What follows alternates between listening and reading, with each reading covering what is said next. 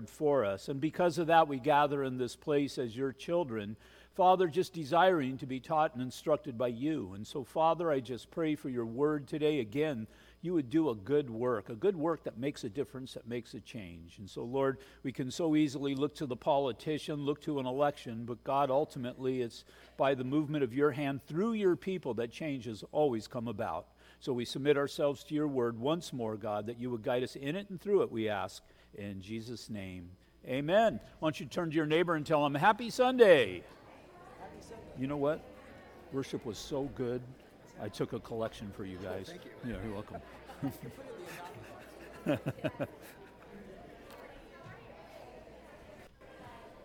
Good morning.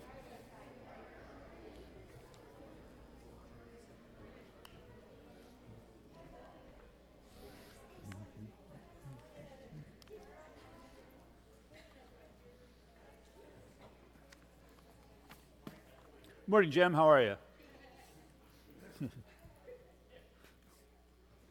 Good morning.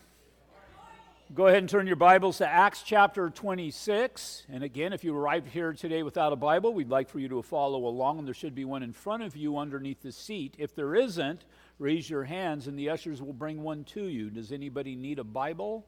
There's one over there. Everybody else is good. Acts chapter 26.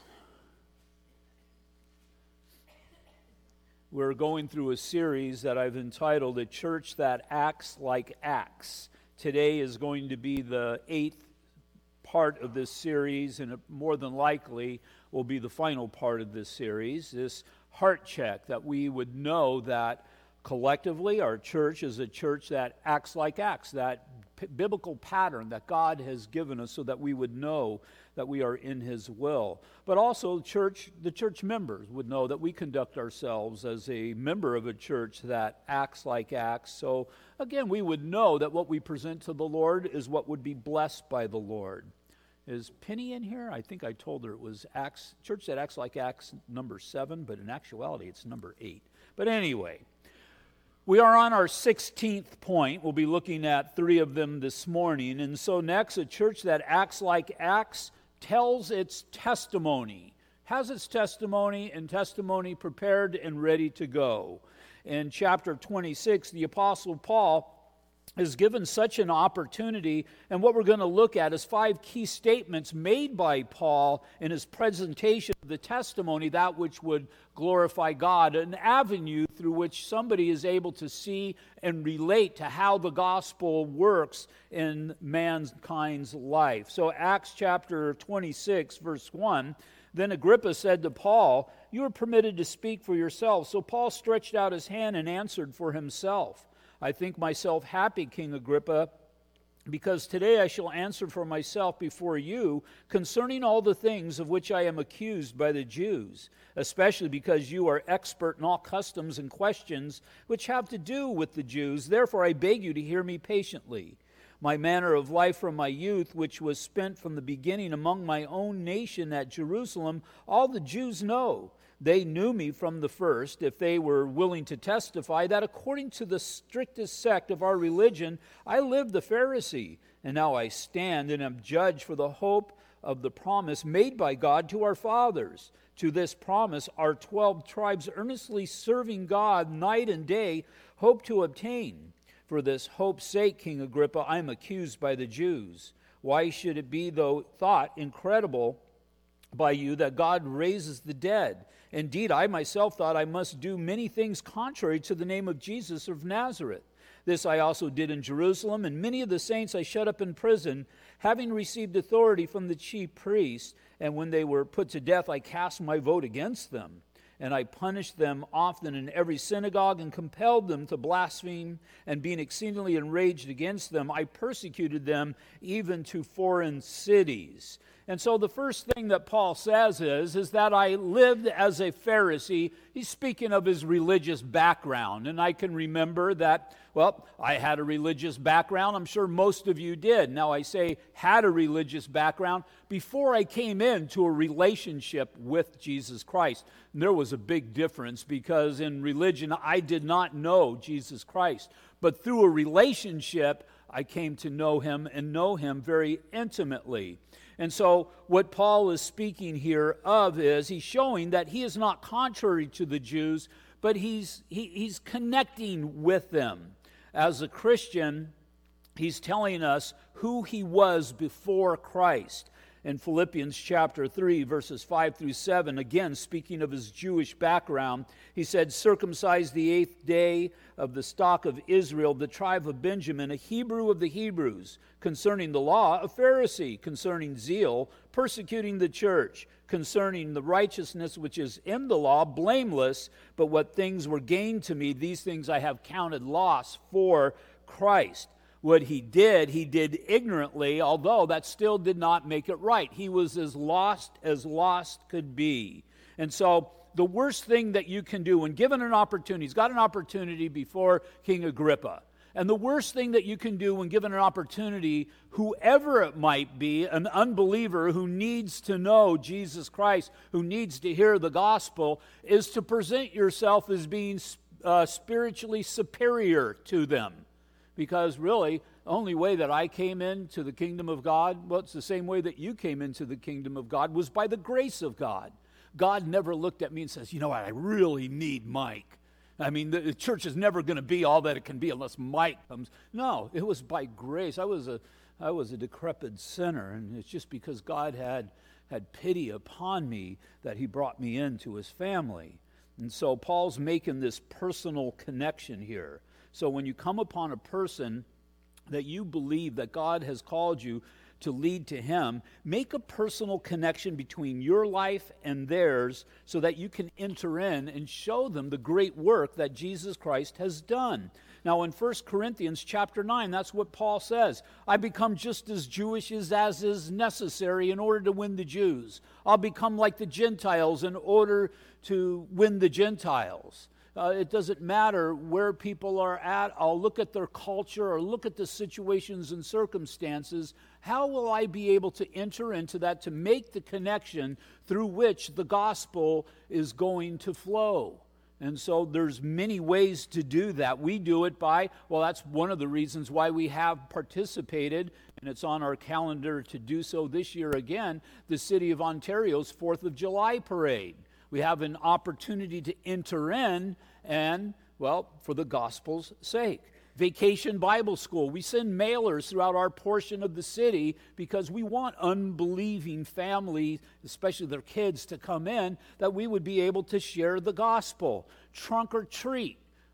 I wasn't here last one, but our parking lot was packed. And it wasn't just the people from our church. I don't know, we have enough people to pack the parking lot like it was. They were people from outside of the church. Matter of fact, we figured out a little bit different dynamic to it this time because, well, last 2 years, we have it the Sunday before Halloween. And people want more. I guess they like a lot of candy or something, or they spend a lot of money on the costumes, so another time to do it is good for them, but whatever works. Whatever works, we had an opportunity, and people are getting right with Jesus. Easter, our church is going to double here in a month and a week or two. Our church always doubles on Easter Sunday. And as a pastor, that can be frustrating. Where are these people all year long? But we have an opportunity. We have an opportunity to share the gospel. Christmas, not as much as it used to be, but still there's opportunities here to share the gospel. With the woman at the well, Jesus, what did he do? He made a connection first. He simply asked her for a drink. What did they have in common? She was coming to get water. Jesus was coming for a drink of water. So much more, but they were both thirsty. And so Jesus met her there, and not only she, but her whole city got saved because of it. So we must be people who build bridges, because what travels over that bridge is that which is going to give them, has the potential for eternal life. But there's a problem, and bridge building is a great potential for failure as well. If we improperly build that bridge, well, we can so easily burn a bridge instead of build a bridge. How is a bridge burnt? A bridge is burnt through pride, through superior attitude, and through hypocrisy. Through somebody who calls himself a born-again believer but does not conduct himself as a born-again believer. People will have no part in that. We can't be people who get into theological discussions apart from the gospel. We can't be people who get into political discussions apart from the gospel. All of these need to be avenues for the Word of God. I'm not saying we don't get into theological discussions or political discussions, but what good does it do to win an argument with an unbeliever if you haven't shared the gospel, or you beat him up to such a degree that he's not going to be receptive of the gospel? At that point, maybe you even won your argument, but you have failed. We have this society today. We're going to be voting right this coming Tuesday. We're a polling place here. We have an opportunity to express God's voice through the church in that voting booth, on that ballot. Take that opportunity.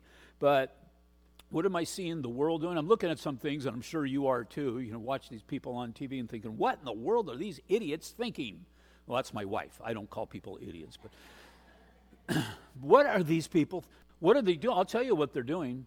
They're doing the best they can with what they got, and they don't got nothing. They don't have Jesus. And as they don't have Jesus, they're trying to foster the best. And man has done such foolish things trying to foster heaven here on earth. And he can't do it because heaven is never going to be here on earth. Matter of fact, we've read to the end of the book, one day it's all going to burn. There's going to be a new heaven and a new earth. Why? Because this earth has been scorched by sin. And so we see mankind apart from Christ, he's going to be desperately lost, and even his thoughts are going to fail. And because of that, as we have the answer, we need to be people who are faithful in delivering it. When it comes to theological discussions, what good does it do to discuss elements of theology with somebody who doesn't even know Jesus? John Corson described the theologian as a blind man in a dark room looking for a black cat that does not exist, and he finds it. And so, you know, you've had people through their intellect that will even make things up or overcome by their ability to argue rather than even being right in their argument, and it just turns into a mess. And so you've got to build that connection, that personal connection with people, personal connection with your neighbors, personal connection with your people at work, not participating in their sin and all of those things, but nonetheless to build that bridge so that the gospel will be able to travel across.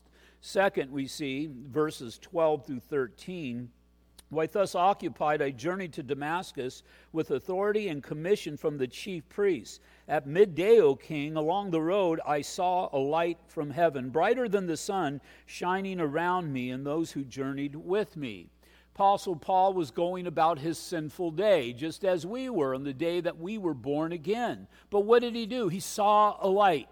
What is the light? We saw this in 1 John, in our study in 1 John and the first 10 verses. We saw that light, or the glory, is the verifiable presence of God.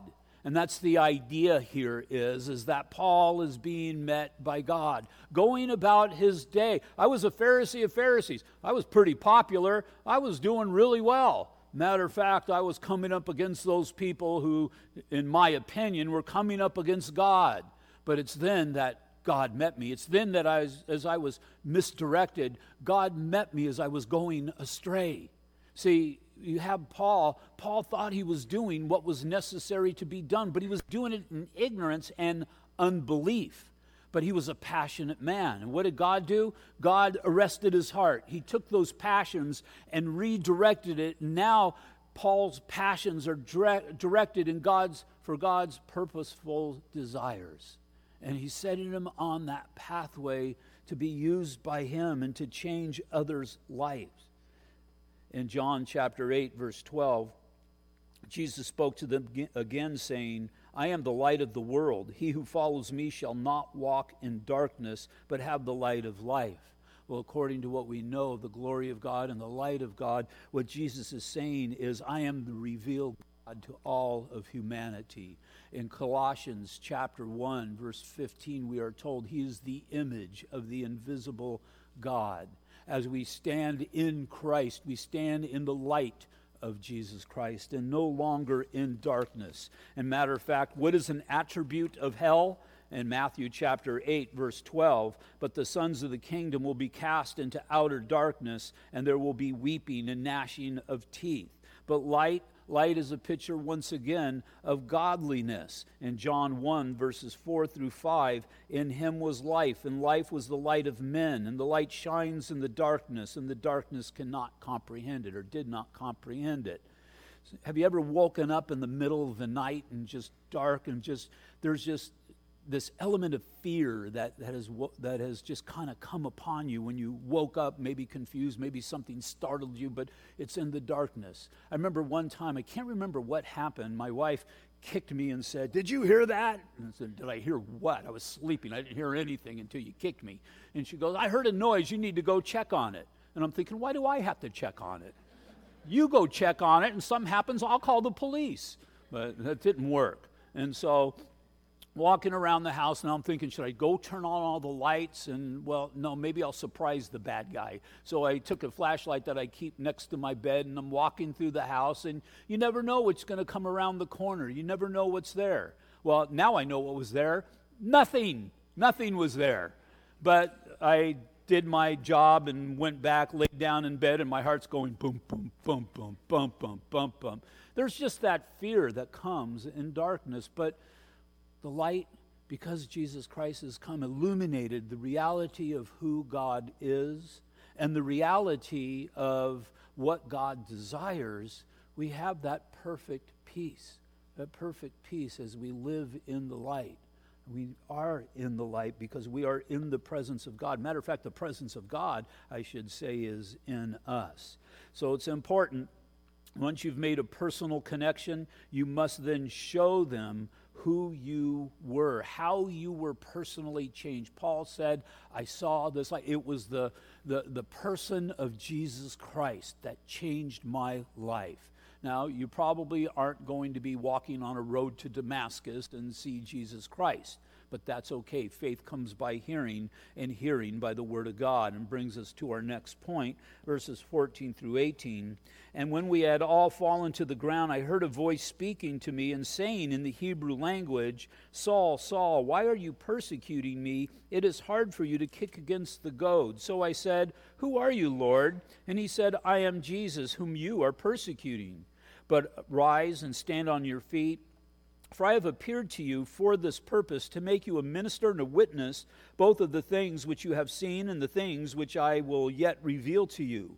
I will deliver you from the Jewish people as well as from the Gentiles, to whom I now send you, to open their eyes in order to turn them from darkness to light, and from the power of Satan to God, that they may receive forgiveness of sins and an inheritance amongst those who are sanctified by faith in me. And so he heard a voice. The only way that anybody is ever saved is that they hear a voice, or they hear the word of God. Yes, we must live the gospel. There's no doubt about it, because if we're not living the gospel, if we're not living the Word of God and living a Christian life, it's going to detract from what we say. But the only way that anybody is ever going to be saved is not by our manner of life, but by our manner of speech as we preach the gospel. Again, faith comes by hearing, and hearing by the Word of God. And so if somebody's going to be saved, at some point, somebody has got to share the gospel with them. Somebody has to tell them that God came in the flesh. Tell them that God died upon the cross to pay the price for sins, because all are sinners and nobody else is able to pay that price, because we're all guilty. But Christ, being sinless, hung upon that cross, received judgment from the Father for the forgiveness of sins of all humanity. And he proved that he overcame sin, because sin entered in, death entered in, but Jesus came back to life and shows us that he achieved victory over sin. And because he was raised from the dead, we will one day be raised from the dead as well. And it's the simplicity of the gospel, and never shall sell short the simplicity of the gospel. Because as we are preaching the gospel, there's something supernatural that goes on. What would that be? It's the Holy Spirit. And you may not even recognize. Sometimes you do, sometimes you don't. Sometimes you'll say something and the Spirit will speak to somebody and they'll just become, and you'll think, wow, how did that happen? Other times you'll be speaking and you'll just know that the Spirit is with you at that point. Either way, it's the Holy Spirit as you speak the gospel that, and it's He, not you, convicts that person of sin, righteousness, and judgment. Of sin comes to the realization he's a sinner. Of righteousness understands that there's a God, and of judgment knowing that at some point he's going to have to stand before a holy God and give account for himself, give an account for his actions. And so we must be people who live the word. There's no doubt about it, but we must be people who speak the word as well. And since someone must hear the gospel, and Jesus has desire that all men would be saved. We don't get to pick who's saved and unsaved. We preach it at every opportunity that we have. Romans 10:14, how then shall they call on him whom they have not believed? And how should they believe on him in whom they have not heard? And how shall they hear without a preacher? Doesn't say pastor, a proclaimer. How will they hear without somebody who proclaims the gospel? You will meet, as far as this room full of people, you'll meet in this coming week more than I will meet by myself. And so as we are all, I have this responsibility as well, people who preach the gospel, do you see how the gospel has an opportunity to be multiplied? If you just tell two people this coming week, you just never know what God is going to do. But we've doubled the amount of people who have heard the word. Number 4, Verses 19 through 21, I was not disobedient. It says, therefore, King Agrippa, I was not disobedient to the heavenly vision, but declared first to those in Damascus and Jerusalem and throughout all the region of Judah, and then to the Gentiles that they should repent, turn to God, and do works befitting repentance. For these reasons, the Jews seized me in the temple and tried to kill me. Again, if you are a changed person, you will live a changed life. And so there's going to be certain aspects of somebody's life that you should be able to point at, and I'm talking about your own, but making an evaluation of somebody, but you got to first make the evaluation in your own life. And Paul gives us just 3 points in this short salvation sermon that he's giving. First of all, if I'm evaluating my own life as far as have I truly done what is necessary to be right with Christ? Well, first of all, and it's what Paul says, did you repent? Did you repent of your sins? It doesn't do good just to acknowledge God, because if you just acknowledge God without repenting, you'll be acknowledging Him as your judge one day as you're standing before Him in the great white throne judgment, Revelation chapter 20. You must repent of your sins. You must acknowledge that you're a sinner and have a desire to change from being a sinner. It literally means to stop going from one direction and to go in another. For Paul, it was very clear, the illustration to go from killing Christians to saving people so that they would become Christians. And then secondly, he says, this is all in verse 20, to turn to God. Again, it doesn't do any good just to repent, because that just makes you a sorry sinner. You must at some point turn to God. Turn to God, come before God in faith through Jesus Christ. To believe in Jesus Christ as your Lord and Savior. To understand the magnitude of the cross and what occurred upon the cross. To realize I was just as lost as those people I'm yelling at the TV who are offering up all of these socialistic and every other foolish thing in the world. I was just as lost as they all. But something happened. Somebody spoke the gospel. I realized I was a sinner, and it was God who inspired me to repent of my sins. But then Jesus Christ was displayed to me as my Lord and my Savior, and I believed on Him, and a transformation came about. How do I know a transformation came about? Because there was the third point here, that I started doing works befitting repentance. James said, faith without works is dead. What big change came over you, Pastor Mike? Well, I didn't even so much get saved and say, you know what, I got to stop doing this and stop doing that and so on and so forth. But it was the work that God did in my life. I was in construction, and believe it or not, people in construction, they cuss sometimes. And I was in construction, so you can put two and two together. And so I didn't say, you know what, I got to start cleaning up my language. It just happened. I just did. You know, there was conscious efforts at times because there's something would happen, and there was that big temptation to use that, whatever the particular word may be. I'll leave that up to your imagination. But there was that temptation. But God took those things from me. And sometimes when God takes things from us, we'll kind of start pulling them back. And today, you know, somebody said, you see this movie or that movie? I was watching some documentary kind of a movie, and they started in with the language, and I just can't listen to that stuff anymore. I just can't do that anymore. I can't do it because that's part of who I used to be, but I am scared to death that the old man would rear his ugly head, that a word would come out from even the pulpit. I mean, we were at church today, and you should have heard what Pastor Mike said. No, you know what? Lord, keep me from that old man, Lord. Put him completely to death. Then there was the drinking thing, and looked in the Bible and could find nowhere that drinking within itself was a sin.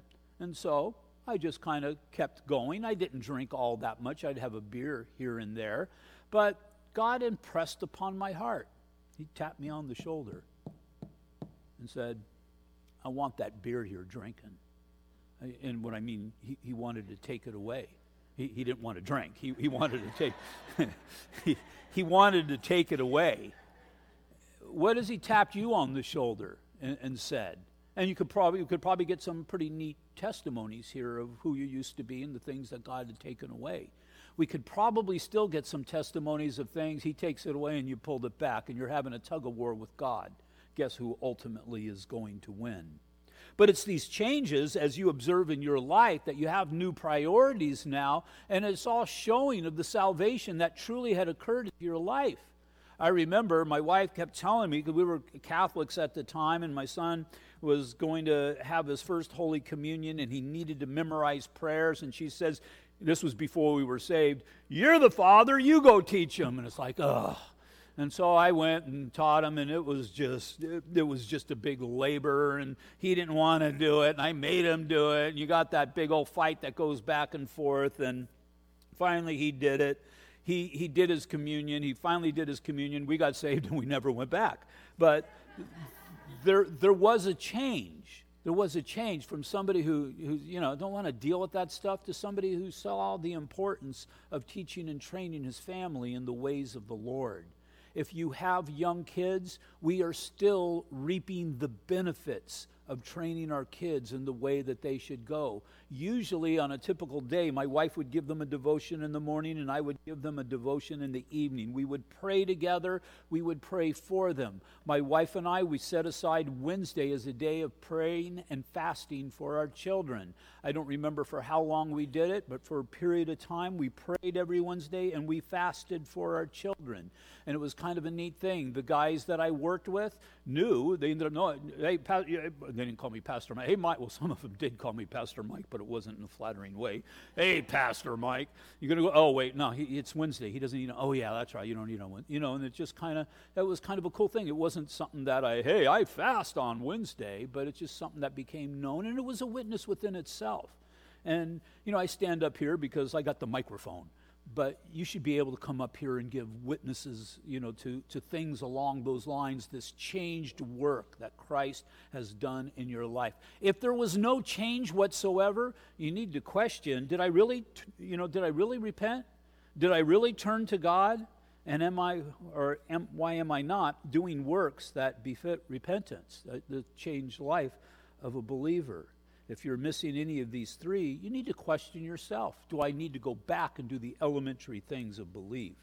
And then I'm not going to read the verses because of time, but verses 22 through 32, Paul says, I continue unto this day. Why? Because you never know who you're going to be able to persuade to preach the gospel to. And now the Apostle Paul, because he has been faithful and has continued on, he's standing before kings giving the gospel. 2 Corinthians 5:11, knowing therefore the terror of the Lord, we persuade men. Number 17, go ahead and turn to chapter 28. a church that acts like Acts, I got bad news, they're going to certainly suffer. Verse 28, now when they had escaped, verse 1, then they found out that the island was called Malta, and the natives showed us an unusual kindness, for they kindled the fire and made us all welcome because of the rain that was falling and because of the cold. But when Paul had gathered a bundle of sticks and laid them on a fire, a viper came out because of the heat and fastened onto his hand. So when the natives saw the creature hanging from his hand, they said to one another, no doubt this man is a murderer, whom though he has escaped the sea, yet justice does not allow to live. And we know that Paul shook the serpent off and had no ill effect, and then they changed their perception of him. But look at the Apostle Paul sharing the gospel. He's arrested in Jerusalem. He spends a couple of years in there in jail, or at least in house arrest. And now he's going on this big journey. The boat sinks because of the storm. They find this island. I mean, it should sound familiar to you and your life. You know, once you're done with one trial, you find an island and you think you have it made. And then he gets bit by a snake. And then these people are kind of turning against him now. But then God is just continuing doing this work. We're all going through a series of trials because a church that acts like Acts, it's certainly going to suffer. It was here that when we studied the book of Acts, we saw the doctrine of suffering, and we need to realize God's place in this, and that God's got reason and purpose for the suffering that we experience. There's going, you know, when somebody speaks of the suffering that they're experiencing at the time, don't rate it based upon your suffering. That's nothing. Let me tell you what I'm going through. No, because what they're going through is real in their lives. And it's not even a good thing if they're going through something. Oh, I went through the same thing. You know, at that point, minister to them. Minister to them, because God has called you to be His representative into a suffering brother or sister at that moment. And just any backlog that you have of going through those things, use it for the spiritual benefit of that person. Don't supersede their suffering. Don't try to put them in their place or whatever. Just weep with them. Be compassionate towards them. Because again, God's working reason and purpose through all of that suffering. And so why is there suffering in the world? Well, we need to see what the Bible has to say. First thing, there is common suffering. Because we are sinful people in a fallen world, suffering is going to be a common experience. Have you ever got yourself into a trial because some foolish thing that you have done? Or maybe some disobedient thing that you have done? I should ask for a raising of hands, but I already know that everybody has done that because we all have. In Job chapter 5, verses 6 through 7, it says, for affliction does not come from the dust, nor does trouble spring up from the ground, yet man is born to trouble as surely as sparks fly upwards. Christians as well as non-Christians will experience heartache, sickness, financial problems. Why? As I said earlier, this is not heaven. This is a battleground. And there's going to be troubles, not just the attack of the enemy, but so many others out on the battlefield.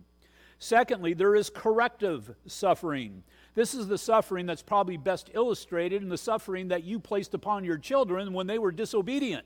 You corrected them because you cared for them, you loved them. You didn't want to see them playing out in the middle of the freeway because you know they would get killed. If they ran out into the street, you would discipline them because they needed to not do that. They needed to stop doing that. If you saw them drinking something from the wrong cupboard that was harmful to them, you immediately brought repercussions upon their lives because you didn't want their lives taken because of the great love that you have for them. And so this is how God gets our attention when we're being disobedient in our walks. Because He loves us, but because we wander off sometimes to our detriment, He brings correction to bring us back to where we need to be. Thirdly, there is constructive suffering. This is that refining fire that melts us and the hammer and anvil on which we are molded into His image, a place where we never want to go, but are always glad that we did. This is the suffering that God brings into our lives so that we would understand the magnitude of his suffering, and there would be that connection. As Christ suffered, we suffer as well, because as the world rejected him, the world rejects us. In Romans chapter 5, verses 3 through 4, and not only that, but we also glory in tribulations, knowing that tribulation produces perseverance, and perseverance character, and character hope. As you're going through that suffering, as you have the realization that Christians are going to suffer, then you know that you are in the right place, that you are in God's good place. Because again, just as Jesus suffered, so will we. Fourthly, there is Christ glorifying suffering. This is the type of suffering that the blind man experienced in John 9 as he was born blind from the birth, and the apostles are asking, who sinned, this man or his parents? And Jesus said, it's neither. This man was born blind for my purposes. And his purposes came to fruition that day, that he would be blind, that he would be there. Blind from birth? Well, blind from birth, somebody could have a temporary blindness, but somebody, especially back in those days, who was blind from birth was unhealable, considered to be unhealable. But now that was the day that he met Jesus Christ, and it was done for a witness that God would be glorified. And so some of the sufferings that we go through is for the purpose of Jesus being glorified. Remember Lazarus, not only was he suffering, but his family was suffering. It says in John 11:4, when Jesus heard that, he said, this sickness is not unto death, but for the glory of God, that the Son of God may be glorified through it. I've seen this, I've witnessed this, I've been a part of this from the standpoint of, other than the ministry behind the pulpit, do weddings and intimate time with people, and it's a blessing without a doubt. But probably the most effective ministry is the ministry of a funeral. And as sad as it is that that person died, whoever it might be, we had a few last year, people that we love that went to be with the Lord, but there's an opportunity there. There's an opportunity to use that life for the glory of God, so that the word of God would flow into people who probably wouldn't be in a church except for that person's death that day, who probably wouldn't hear the gospel except that there was an opportunity because of that person's passing. Now, if that person was a born-again believer, to be absent from the body is to be present with the Lord, but there is an opportunity there. Because of that suffering and that heartache, there's been people saved. We've seen people come to a saving knowledge of Jesus Christ. Because what I have observed during a funeral, as that casket is there, the urn is there, whatever it might be, the majority of people, especially those apart from Christ, are thinking, what if today was my day? I wonder what it's going to be like. I wonder what happens when you die. I wonder who's going to show up. I wonder if anybody's going to show up to my funeral. And I always ask them, you know, you've heard some testimonies from these people and the great hope that they have that they're in the presence of God today. I'll ask them, if today was your day, what hope would your loved ones have? If today was the day that we were doing your funeral, what would people be able to come up here and say about you? And I just pray that that would penetrate their hearts. Definitely a time of suffering. We've all lost ones to our loved ones to a degree. But that pain can also be turned into souls as well. In John 18, verse 36, Jesus answered, my kingdom is not of this world. If my kingdom were of this world, my servants would fight so that I should not be delivered to the Jews. But now my kingdom is not here. We're destined for eternity in the presence of Jesus Christ, that place that he has gone to prepare for us. But while we are here, as suffering comes, as hardship comes, we use it for the glory of God, that we would be built up, that we would be better prepared to do that work that God has called us, or take advantage of somebody when they're wondering what in the world is going on in their lives. And then lastly, number 18, a church that acts like Acts will never stop doing so. will never stop doing so. These are examples that have been given, that we would follow these examples, that we would plug them into our society, into our times, but the basic elements of them are timeless. They never change. Just because we've become so-called smarter and wiser, it doesn't mean that the gospel has been or needs to be changed or brought up to a standard. God delivered the gospel at that point that he did so. He understood because he existed in the future and he knew how things were going to be. But he gave us these elements of the Word of God, the gospel, for the purpose of saving souls. And just as it saved souls back then, just as it turned the world upside down then, it can change the world upside down even today.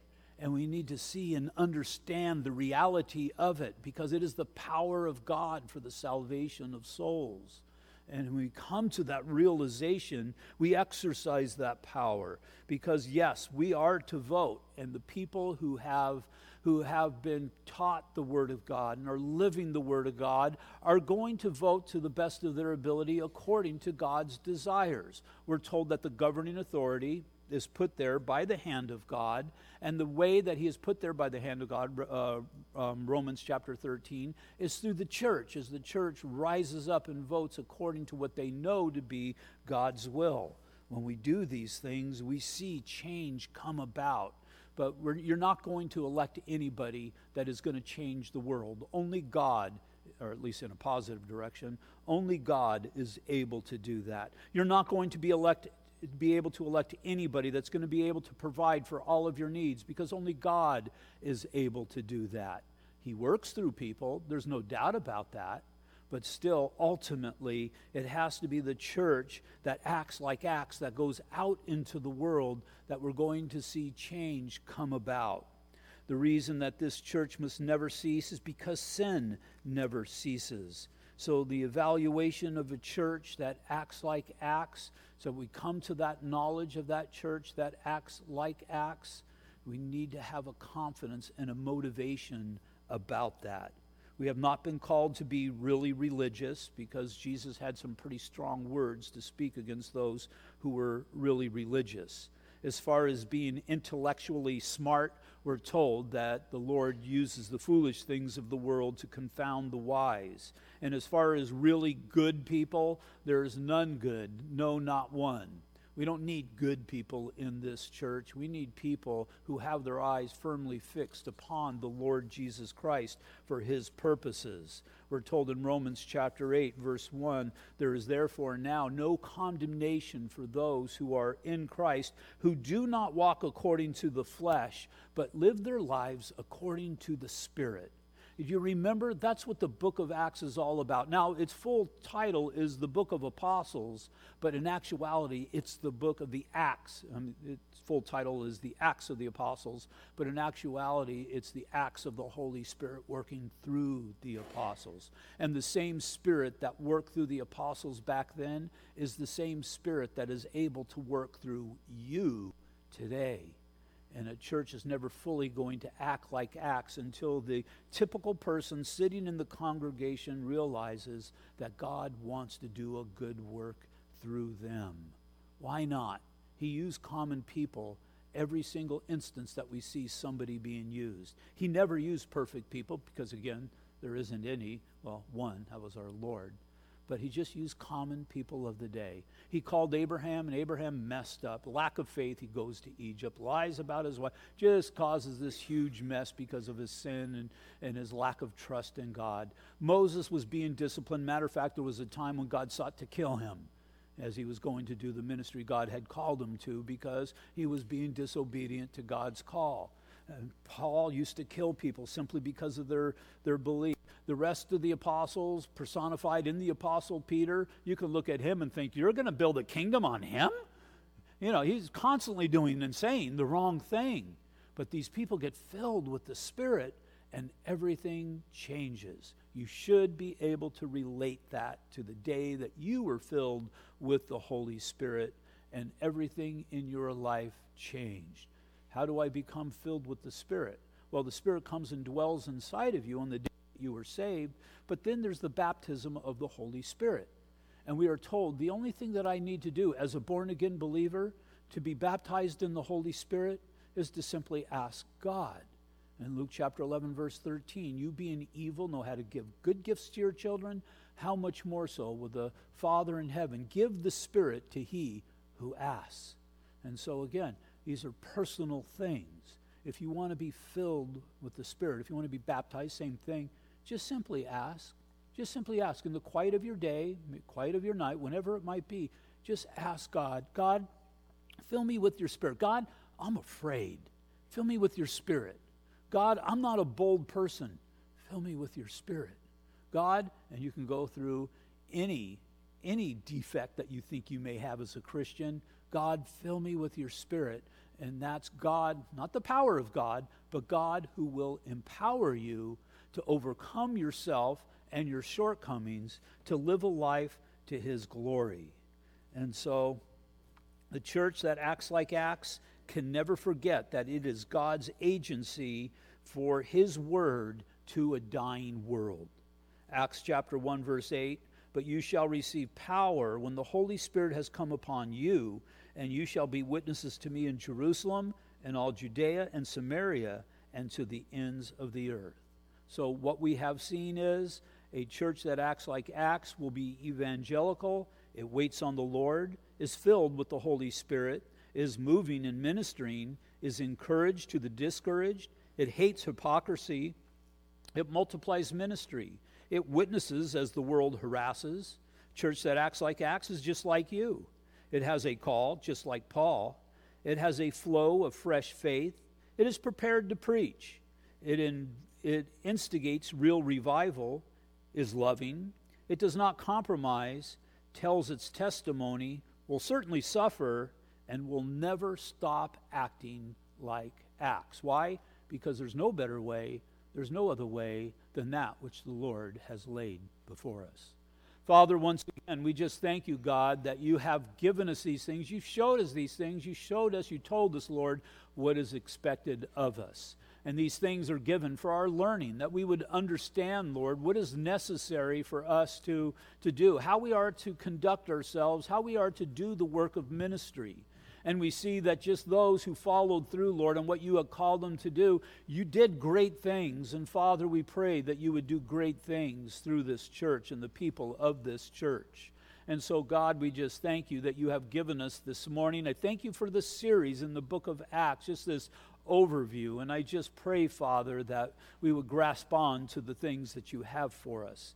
And so, Lord, I just lift all to you in this room and just pray, Father, that we would have that realization. If there's anybody here who's unsaved, I pray that they would repent of their sins and that they would believe on the Lord Jesus Christ and start producing works that show the proof of those things. If there's anybody here who desires to be filled with the Spirit, God, just meet them in their private time, and I pray that they would rise up and ask, and Lord, that you in turn would do. And so, Father, we just thank you that you have given us this time together once more. I just pray for this last worship song. I pray that it would be intimate and passionate. Father, I lift up the election on Tuesday, and I just pray that it would go according to your will, Lord, that your desires would prevail in the midst of all that's going on in this world. And so, Father, we just thank you and praise you for your goodness. In Jesus' name, amen. Will you all stand, please?